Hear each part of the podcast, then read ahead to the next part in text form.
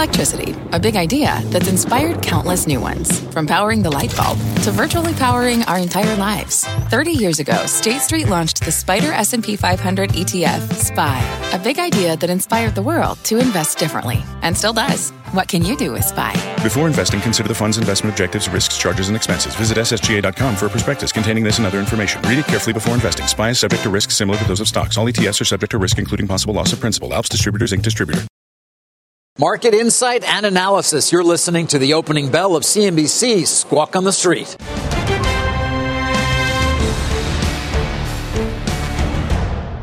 Good morning and welcome to Squawk on the Street. I'm David Faber along with Jim Cramer. We're live from the New York Stock Exchange. Carl has the morning off. Let's give you a look at futures as we get ready to start things up here at the New York Stock Exchange a half hour from now.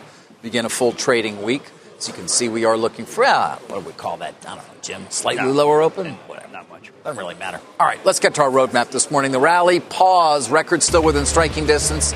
Stocks are on track for what would be, well, we'll see. The first loss in four sessions, but really you can't get much anything out of those futures moves right now. Plus, deal or no deal, the T Mobile Sprint uh, battle heads to court. 13 state attorneys general, led by, of course, uh, California and New York, are seeking to block that merger. And it is an M&A Monday. We've got two big premium deals in biotech. Sanofi buying Synthorx and Merck set to acquire ArQule I want to uh, get to that. Jim does yes. too, because stock picking is so important there oh, in terms of figuring out where those premiums are going to end up for some of those deals. Stocks, though, overall set to uh, look for a modest open this morning. This, of course, after Friday's jobs report rally that resulted in the S&P erasing its losses for last week. Trade once again in focus. You heard Jim talking about it on Squawk Box just moments ago. The next round of U.S. tariffs against Chinese goods set to go into effect. It's going to be this Sunday. So we are now counting down. And new data shows Chinese exports to the U.S. fell 23% in November. I don't know how much more there is to say on this, Jim, but I'll give you a chance if you want it. Look, I think that the president feels that he has the upper hand and the Chinese feel they have the upper hand, or else they wouldn't have ratcheted up Chinese by saying, listen, we want the U.S. PCs out. Uh, rather amazing. That's a Dell and it's you know, Hewlett Packard. Right. I, I just think, is that really the sign that you want to make a deal? I think that's right in the president's face. Uh, I think the president is feeling wait a second, uh, there's no goodwill on the Chinese side. It, it, would be incredible goodwill on the president's side if he just said, listen, I'm going to hold off. But that's not where I'm hearing. It's not what you're hearing? No, it's not what I'm hearing. Um, to what extent, if any, does the fact that uh, jobs continue to hum along, that the consumer does not seem to be impacted at this point by the tariffs that are in place, affect the thinking of the hardliners of the administration, some of which I know are people that you at least have a good sense for? Yeah, uh, I'd say that the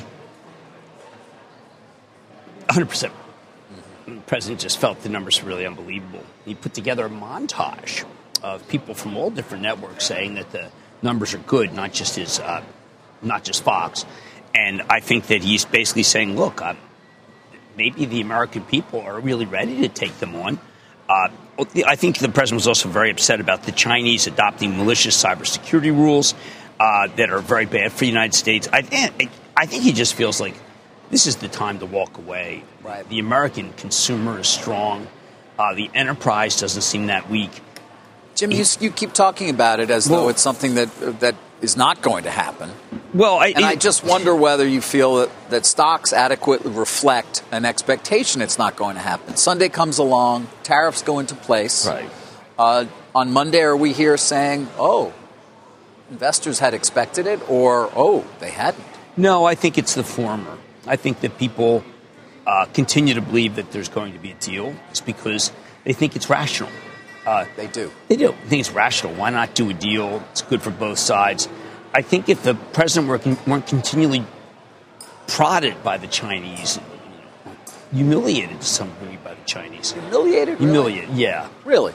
Well, because like he keeps saying, uh, the Mnuchin people keep saying they're totally on board. The Chinese, they, they absolutely want to do a deal. Yeah. And then the president wakes up and he sees that the PCs, uh, the, uh, our PCs are going to be outlawed when he would expect that the PCs would be uh, accelerated, more PCs. So he, he, wants some sign that the, some sign that the Chinese want to do a deal, so that he um, can do it. you know, you the way I hear you talk though sometimes, and you were saying this in Squawk Box. I mean, we could end up with two separate, for all intents and purposes, systems in the economic uh, world. Right. That would not necessarily be good. No, it wouldn't. I mean, we're a consumer-driven economy, so I don't want to panic people. But we could, but eventually, over time, the Chinese could outpace us. True, It's- but and you know, success here doesn't mean success around the world. No, no. I, I, I do think that the here's a good example: World Bank. We uh, the World Bank is funded a lot, you know, by the United By States. us, yes, Uh, World Bank still gives a lot of money to China. yes. The president would like to see that end. So Mnuchin takes a point of view of, you know what, we're going to end it over time. The president wants to see it end now. Now, like today. Uh, and he's frustrated, I think, by his own by his own people. Well, he typically uh, deals with that pretty quickly when, he, when he gets frustrated. Yes, he All right. does. While he's watching uh, the the school lunchroom Saturday Night Live, where I don't know what it is. He's watching the. He's watching how much water's in the toilet bowl and complaining about that. And faucets don't work and the drip, drip. It's got, a, it's got some time on his hands. I don't it's know. terrific. Uh, some of the stuff is. But look, I think it's it, it's Fisher cut bait time, and I think that the cut bait is thanks for nothing, China. You really have done endlessly. You've provoked me endlessly. And where is the big soy order? And the answer is ain't coming. It's coming from Brazil. Um, all right, let's get to stocks this morning. Uh, and let's focus in part on deals, of course, one of the areas that I love. Uh, two deals this morning involving the push to boost cancer drug pipelines. Merck is agreeing to acquire ArQule. It's a deal valued at 20 bucks a share, 2.7 billion. Sanofi buying Synthorx. Hope I'm pronouncing these right for two and a half billion. Shares of the companies are being acquired on, of course, the respective hopes for both of their drugs. It's the premiums here that are just extraordinary. And Yeah. by the way, we have a full screen to sort of, because this has been a theme. The large buying small as a percentage of their overall market caps. These deals are tiny. The premiums, though, if you are in some of these names, if you are in Spark, which by the way, is still waiting FTC approval, if Right. you were in uh, Ra Pharma or Audentes, remember we were talking about that last week. That's gene therapy. Medicines company, even again, uh, uh, and or I mean these cancer oncology related platforms. You've made fortunes. But Yeah. by the way, Jim, it's interesting because everybody, oh, I just got to go out and buy biotech. No, you don't, because there are plenty of overvalued companies as well Right. that we see down sharply on a failed drug uh, uh, test and or simply are overvalued and are not of interest to the large companies that continue to try to gobble these things up in order to create the pipeline of the future. And the pipeline so often is involving cancer.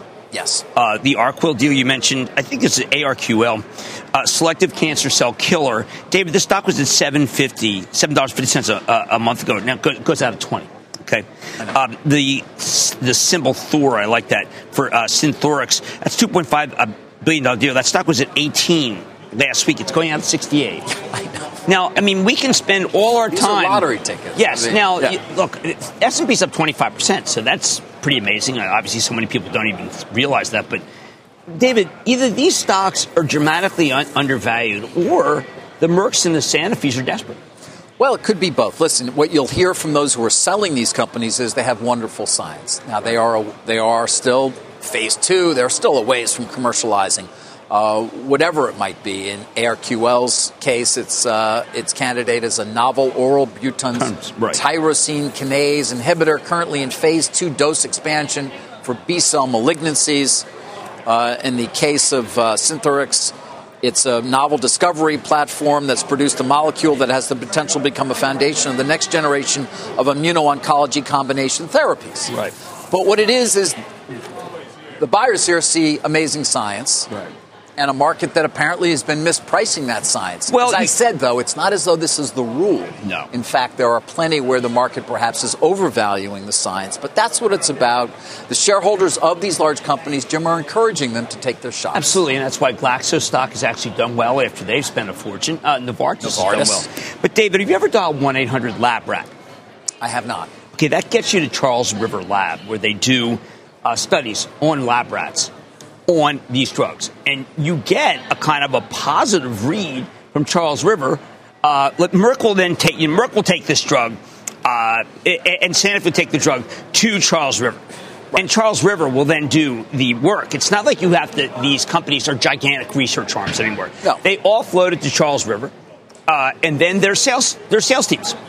That's what they do. There are sales Right. Well, hoping that, of course, we'll get the approvals that they need Right. and or being part of a larger portfolio. And oncology is important here, in part because right now there's not as much pushback, certainly in terms of the insurance companies' willingness to pay or the government's willingness to pay I'm so very high that. prices for these therapies. In and the there has been a lot of innovation. in you, know, cancer. you, you've been following it too. That the hospitals Yeah. are, are willing to pay ten times Yeah. for the drugs, and it's uh, there's a lot of aspects of the healthcare system that have been crunched in price. Not cancer drugs going up, and the hospitals have. I don't want to say that they're hidden anything, but you can pretty much get away with anything given the fact that if you can solve or keep someone alive, it's worth it for the patient. The system doesn't seem to mind.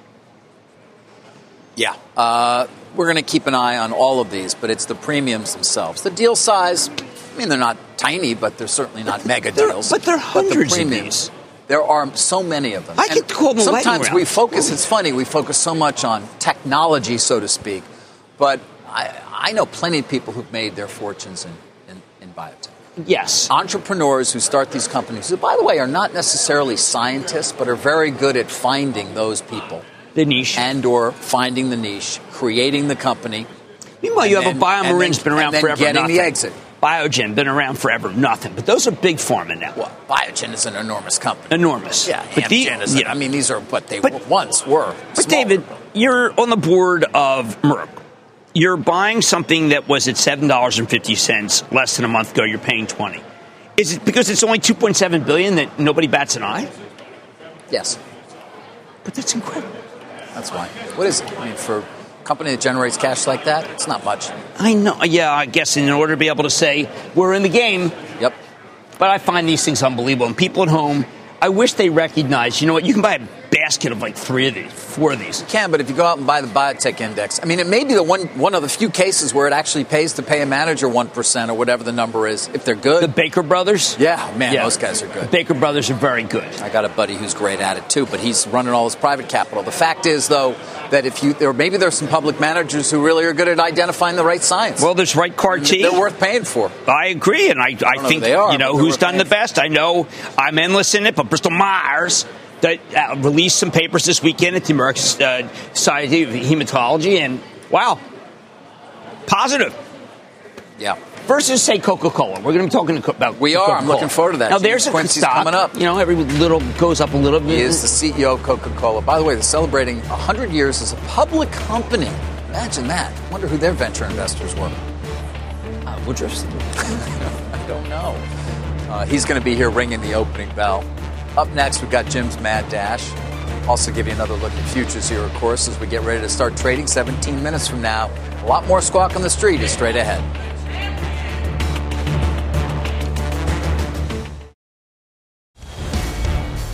All right, this is the time when we stand on Squawk on the Street because we have a mad dash. Nice to stretch Sure. our enormous height.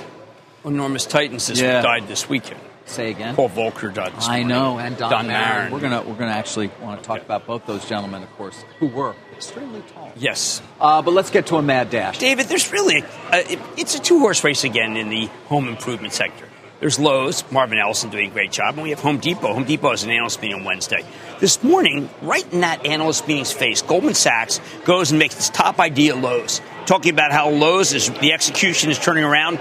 Marvin Ellison is doing a remarkable job. I don't think people realize exactly how competitive he's rendering it. The Home Depot people would say, "Listen, we're still beating Lowe's, absolutely," and that is true. They're not you know, happy with you. You keep saying that. well, they're not happy. Eh, you know, a lot of people aren't happy with me. It's okay. Uh, as long as the dogs are happy with me. And they, they tend to respond to treats. Yes, Um, so, anyway, I think the Lowe's is a great stock to own here because one of the things that happens is if Ellison can drive the, uh, the dot com, ecom, he, he, he can really make What a- has what has Ellison been doing right? Cleaning up the stores, changing, changing management wholesale, uh, making the stores more friendly to professionals without losing the uh, amateurs. And I think that when you go to a Lowe's, it's a very different feel. There had been a disarray feel at Lowe's, and that he is he's really concentrating on execution, and it's for real. Remember, he was at Home Depot for a long time. Remarkable man. I think he can turn it around big.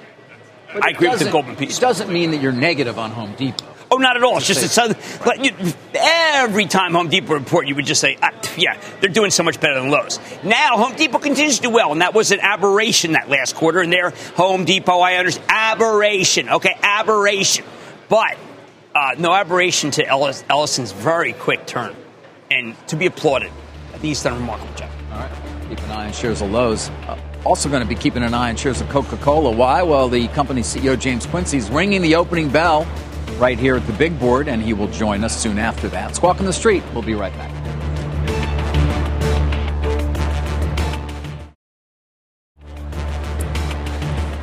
Well, Jim talked about it during the Mad Dash or mentioned it. We lost two giants over the last couple of days, uh, literally and figuratively. Uh, Don Marron, of course, once uh, ran PaineWebber, and Paul Volcker, uh, we've just learned, has passed away as well at 92. Of course, Fed chair from 79 to 87, famously uh, having attacked inflation. Yes. Uh, with rates that we have not seen nor perhaps will ever see again. No. It worked. Yes, beginning October 6th of 1979, uh, he decided to, tar- uh, Fed Chair Volcker decided to target the target credit, making credit harder to get, taking rates up.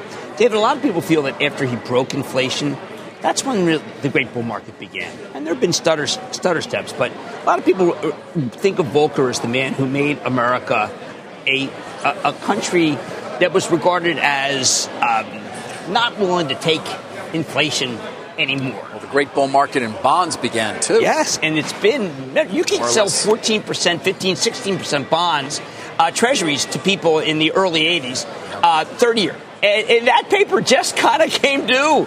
So I, I, everyone respected Volcker. Now, then there was a second Volcker, the Volcker who came in after the uh, Great Recession. Yes. And basically said, listen, we've got to get these banks from taking on risks. Very unpopular. Again, you know what he did? He took unpopular stances in an era where people seem to always want to please. And I think that's extraordinary. If we had more leaders willing to take unpopular stands on behalf of the country, who knows what could happen? Yeah. Um, Don Marron also uh, passed away uh, suddenly uh, this weekend at 86.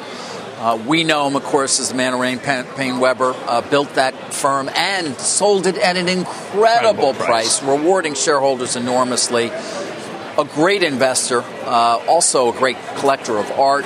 Yes. Um, started Light uh, Lightyear. He started a number of PE firms or helped to seed them that have had enormous success. Somewhat overlooked, uh, I think, yes. as, as sort of a real giant in the financial services industry. And yet extraordinarily kind. You would meet him, say at a restaurant, you would go in to see him, and you'd always be thinking, don't you know you're a titan?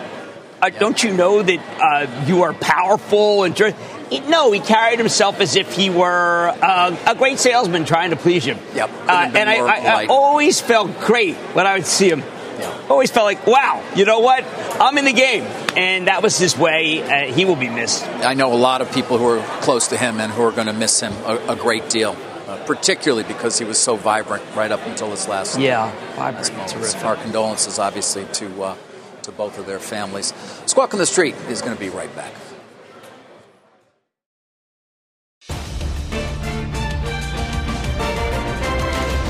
You're watching CNBC Squawk on the Street. We're live from the financial capital of the world. The opening bell will be ringing a little more than three and a half minutes from now. A lot of Coca Cola right behind us. Looks good, doesn't it? Yeah, it Glass bottles. Very nice. Incoming uh, T Mobile CEO Mike Sievert arriving in a Manhattan federal court moments ago up on Pearl Street. There he is course, the company uh, and Sprint both looking to defend that $26.5 billion deal that they signed, oh, quite some time ago. But states' attorneys from 13 states and the District of Columbia say the deal should be blocked because it will limit competition and result in higher prices for consumers. T Mobile and Sprint rebut those claims, argue that there is more competition than just four carriers in the wireless market, including, of course, our parent company Comcast. Charter, both of which are using these MVNOs to garner new customers all the time.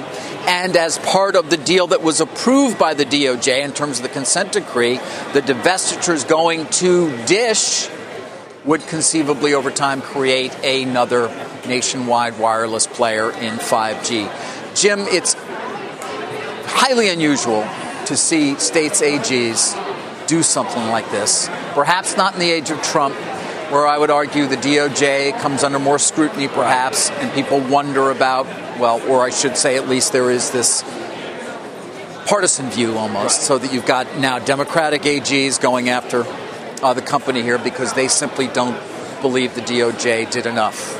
We think, uh, watching this case, rather astonishing about states' rights. Same thing with with uh, technology. States are, are asserting themselves where people didn't think they would assert themselves. David, uh, there's a piece this morning by uh, Bank of America Merrill about Skyworks and Qorvo saying the strength of the 5G offering in the United States is incredible.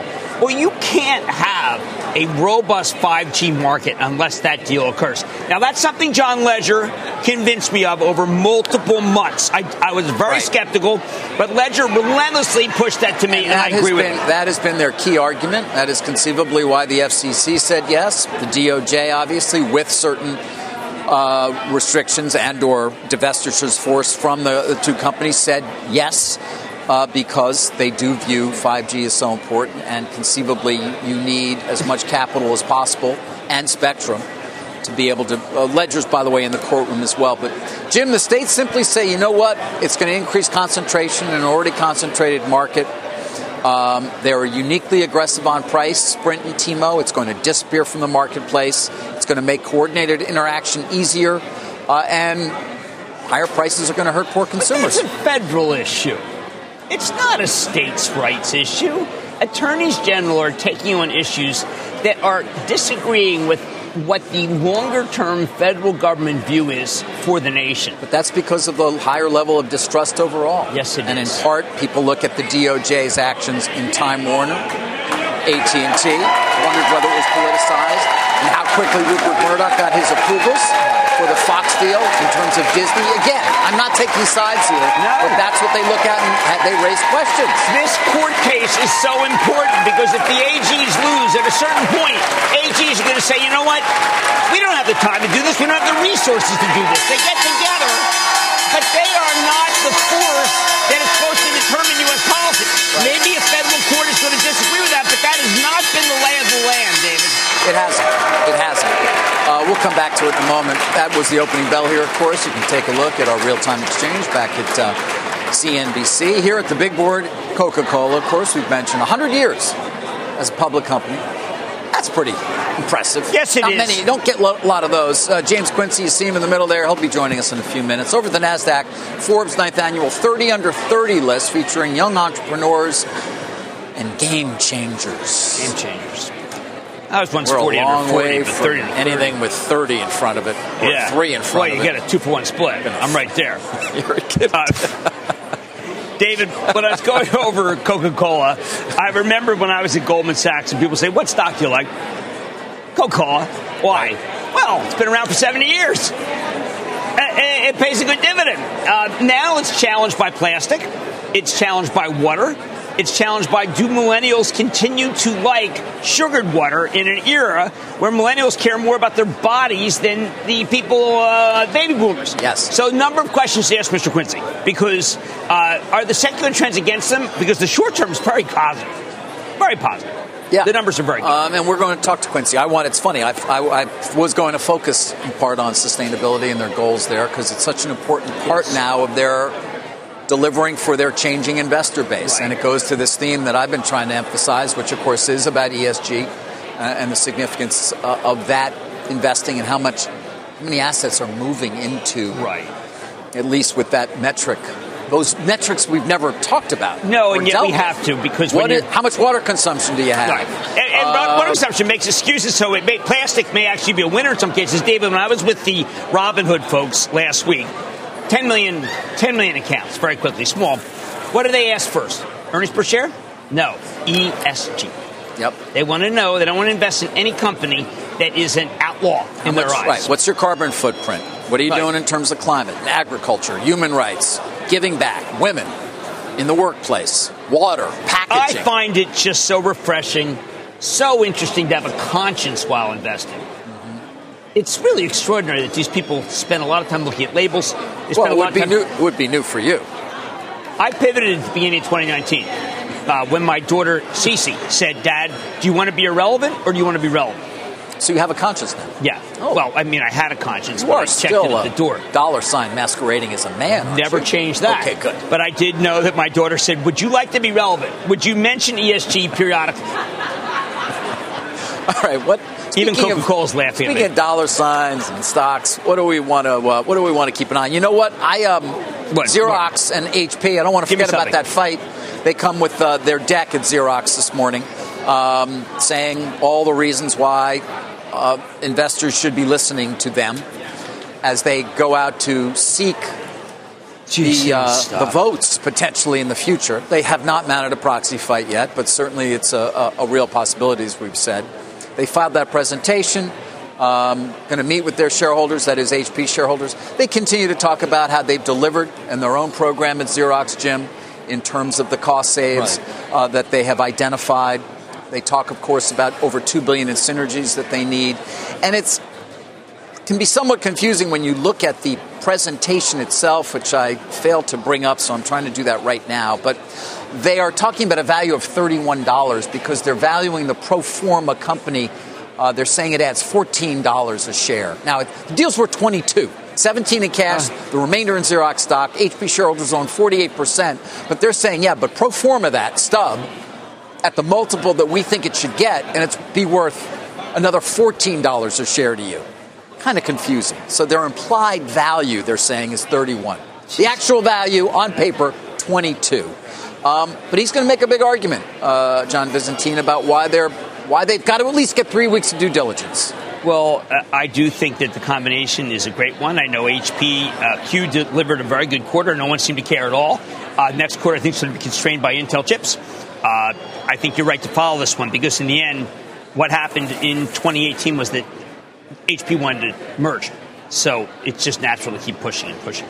And they will. Uh, the key uh, key date to remember. Well, the window opens on uh, I think it's right around Christmas uh, for nominees to the board, and that will be a key moment there. Does HP allow them diligence in some fashion, or is the stiff arm going to be sort of the key uh, here, and then is Xerox going to move forward with a proxy fight? Obviously, far far smaller, 8.7 billion in revenue compared to 58 right. billion in revenue at HP. Uh, um, but much uh, higher margins, adjusted EBITDA margins at least. And again, they're talking about a company that combined free cash flow of 5.7 billion in their opinion. I Not a lot of growth, though. Not a lot of top line growth. No, but Mr. Lores has got a plan to restore growth, including a, a great way to be able to sell ink uh, bundled in subscription form. I know he wants a chance to try it. I get the sense that he's feeling, give me a chance and I can get my stock up, and then if we want to buy Xerox, we will. Um, what else should we be watching this morning? David, Jim? there's a piece about Boeing that people, Boeing has dropped off the face of what we talk about. But there's an analyst, we don't really talk much about analysts who really can impact things these days. Cai von Rumohr at Cowen is saying uh, watch items delaying cash flow recovery, talking about the MAX schedule appearing to be slipping.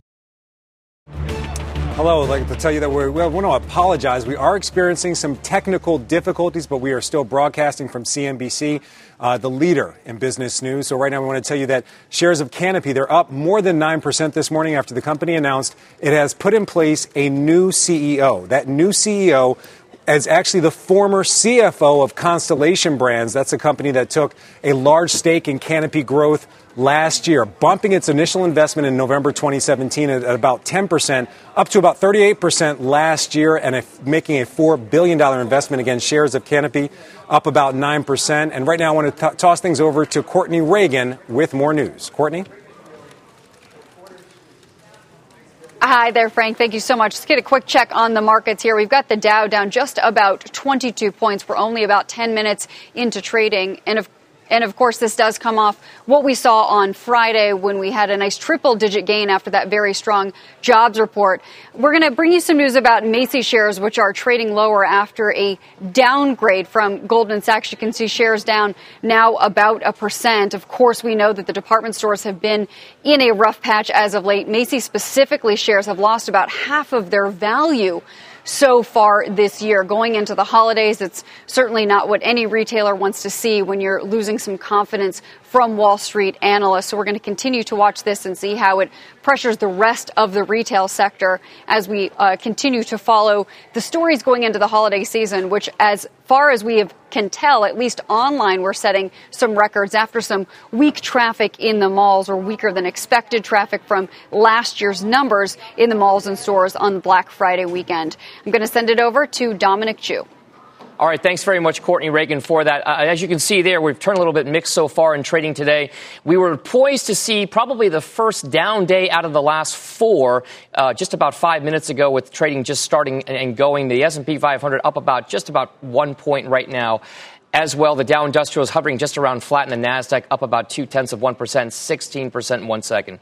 I want to now bring in Steve Liesman uh, to talk a little bit about just how the markets are setting up as we head into this trading week. Steve, the economy is certainly a focus right now for many traders out there, especially given what we've seen so far over the last couple of weeks with regard to Fed decisions, yeah. economic data, and everything else. What exactly does this mean now as markets get going into what's seasonably a strong time of the year for stocks and markets overall? So, that big jobs report from Friday echoed through the weekend echoes to today. It's going to echo all the way through the Fed meeting on Wednesday. 266,000 is not a number that you're going to forget very quickly. Uh, it, it, speaks to strength in the economy. It took the bear case and set it back certainly several months, if not into 2021, this idea that we were definitely going to have a recession. That's one. Uh, two is it raised questions about the extent of the slowdown. We knew we we're slowing down in the fourth quarter. The GDP data, the economic data still shows that, um, but we're not quite sure really how much we're slowing. In fact, now the idea may be that we're not slowing as much as expected. You know, it's crazy because over the last few months, we've talked about this idea that there were some people looking for a possible redux of fourth quarter of 2018. It's very different right now. It's very different right now than it was back at the fourth quarter of last year, right? The Fed is a, certainly a big wild card in that. Senator, this is not your fourth quarter of 2018. we had Fed policy going the other way. We had a, a greater uncertainty about trade. Um, trade still exists as, a, as an uncertainty. Brexit still exists as an uncertainty. That's two. But right now, the Federal Reserve is on hold. The big question coming up for the Wednesday meeting how much will they bring down their forecast for rate hikes in the years ahead? Right now, they're still looking at a long run rate of two and a half percent. They're sitting now at this one and a half to one and three quarters percent range. The idea that I'm seeing is that the Fed is going to be on hold for several months into next year. All right. The Fed certainly a key focus. Very different this time than it was back in the fourth quarter of 2018. Now we're going to send it back down to the New York Stock Exchange. David Faber, things are up and running out there for you. Uh, hopefully things stay that way. I'll send things back over to you. we'll hope so, Dom. Yeah, our viewers may have noticed, of course, we did go black. I always envision that guy from Airplane just pulling the plug and everything. That's what happened here. Um, but our thanks to Dom and Frank and Courtney and Steve for uh, filling in there. We are back uh, here at the NYSE. And of course, as we've mentioned, Coca Cola celebrating 100 years as a public company. Want to have Jim now take it over. Well, we are uh, very thrilled to have James Quincey. He's the CEO of Coca Cola. And I've got to tell you, uh, James, congratulations. You have ignited growth here. Your organic growth is 5%. The street have been looking for 4.1%. That you run a very big company. How can you turn a ship like that at 5%? Well, I think the you know the, what we've been able to focus on is the things we control. You know, the macro macros out there are a little weird. We focus on what we know how to do: the marketing, the innovation, and working with our bottlers to execute. Coke is growing at its fastest rate in the last 10 years. So we're hitting it and we're building the portfolio with lots of other drinks. You are also, let's talk about the other drinks, sparkling soft drinks, uh, juice, dairy, plant-based, plant-based beverages, uh, water enhanced water and sports drinks. These are all very additive to your earnings. Absolutely. I mean, our focus is creating a portfolio not just of beverages, but of leading, winning beverages. And that's what we're really focused on. Do we have the branding, the innovation, the design to create a difference with consumers that allows us to win in the marketplace. And, and we're building the portfolio. And one of the things that I find, I was with Robinhood, which is uh, an outfit that has mostly millennials, 10 million. Uh, and one of the things that they talk about over and over again is sustainability. I have in my hand what I imagine may be a pilot project. I'm going to pass over to you, David. This is a bottle made with recycled marine plastic. When we hear about that island of right. plastic in the Pacific, James, you're conscious of it and you want to do something about it. Absolutely. We know that high value plastics like uh, beverage bottles, uh, we can, so long, as long as we get them back, we can make them back into new bottles. And we're very focused on driving collection uh, to be able to drive that up. And that's, that's going to be a big win. But still, there's plastic, particularly low value plastic, getting into the seas. And what that bottle is, and is, is a pilot experiment. Can we take any type of plastic and use advanced chemical recycling and turn it into high value bottle plastic, which then creates a circular economy? So I think you know, the plastic problem can be brought under control if we focus on collection and then we get innovation to be able to recover the waste that's out there and reuse it. Uh, specifically to that, uh, there's a Wall Street Journal story today about new chemical uses that can actually create plastic from plastic that is brand new, for lack of a better term, as opposed to having sort of that life where it can only be used a few times. Is that a real effort? I know that you're a part of it. And are your hopes that it will become significant at scale? Uh, absolutely. I mean, I think as, as, as we look at plastics, there's the high value plastics like beverage bottles that if we can collect them, we can just make new bottles. And that's easy. That's existing technology. This new technology and that bottle there is an example of it. And the article re- references the chemical recycling.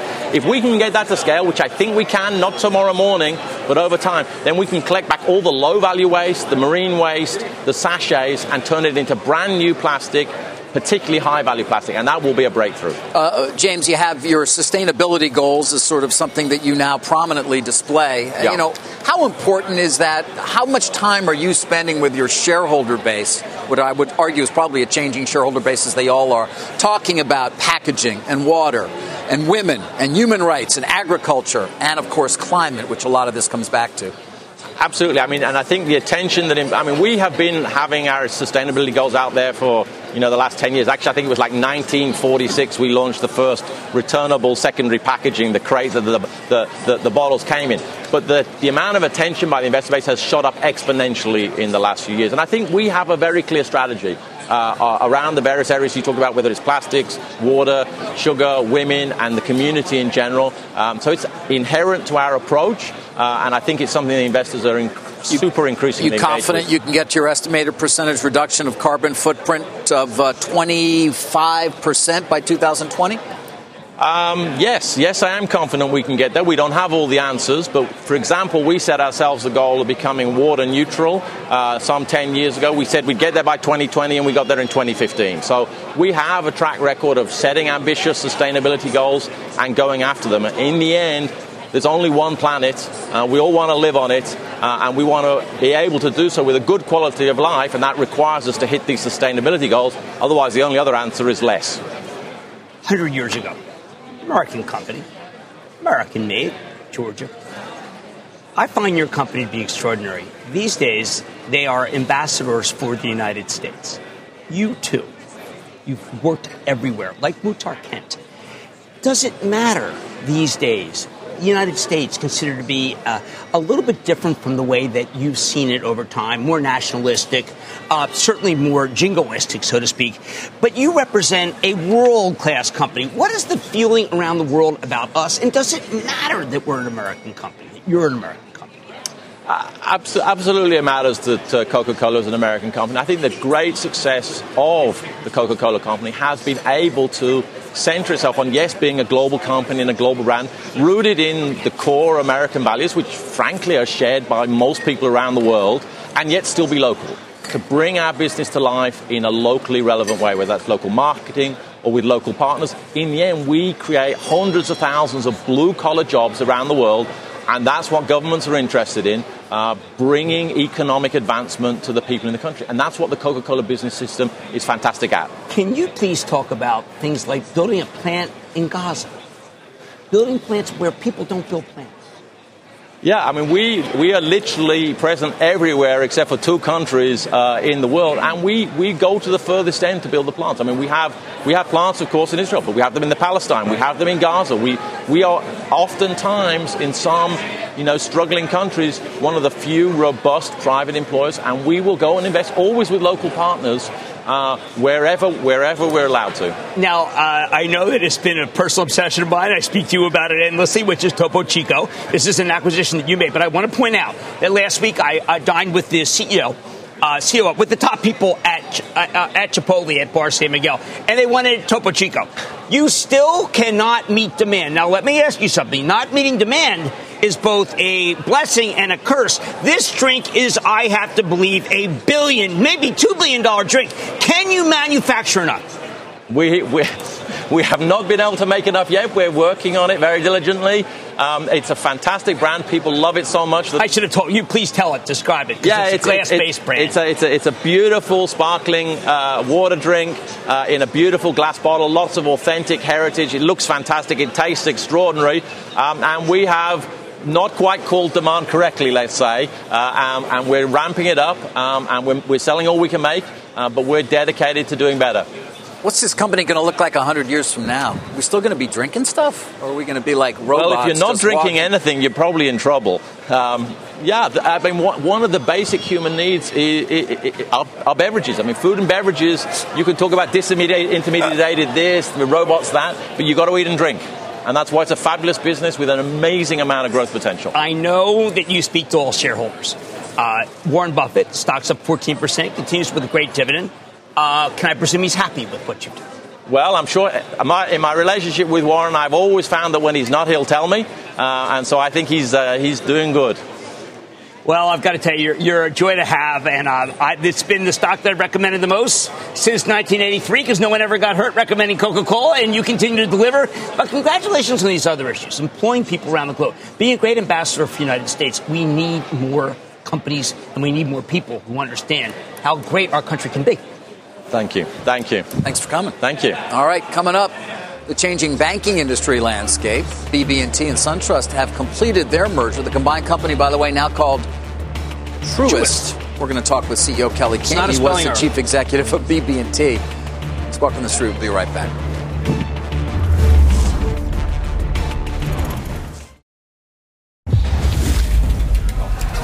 Time for stop trading with Jim Mai. How the time goes by. Kai von Rumohr is a very good analyst. He works at Cowen.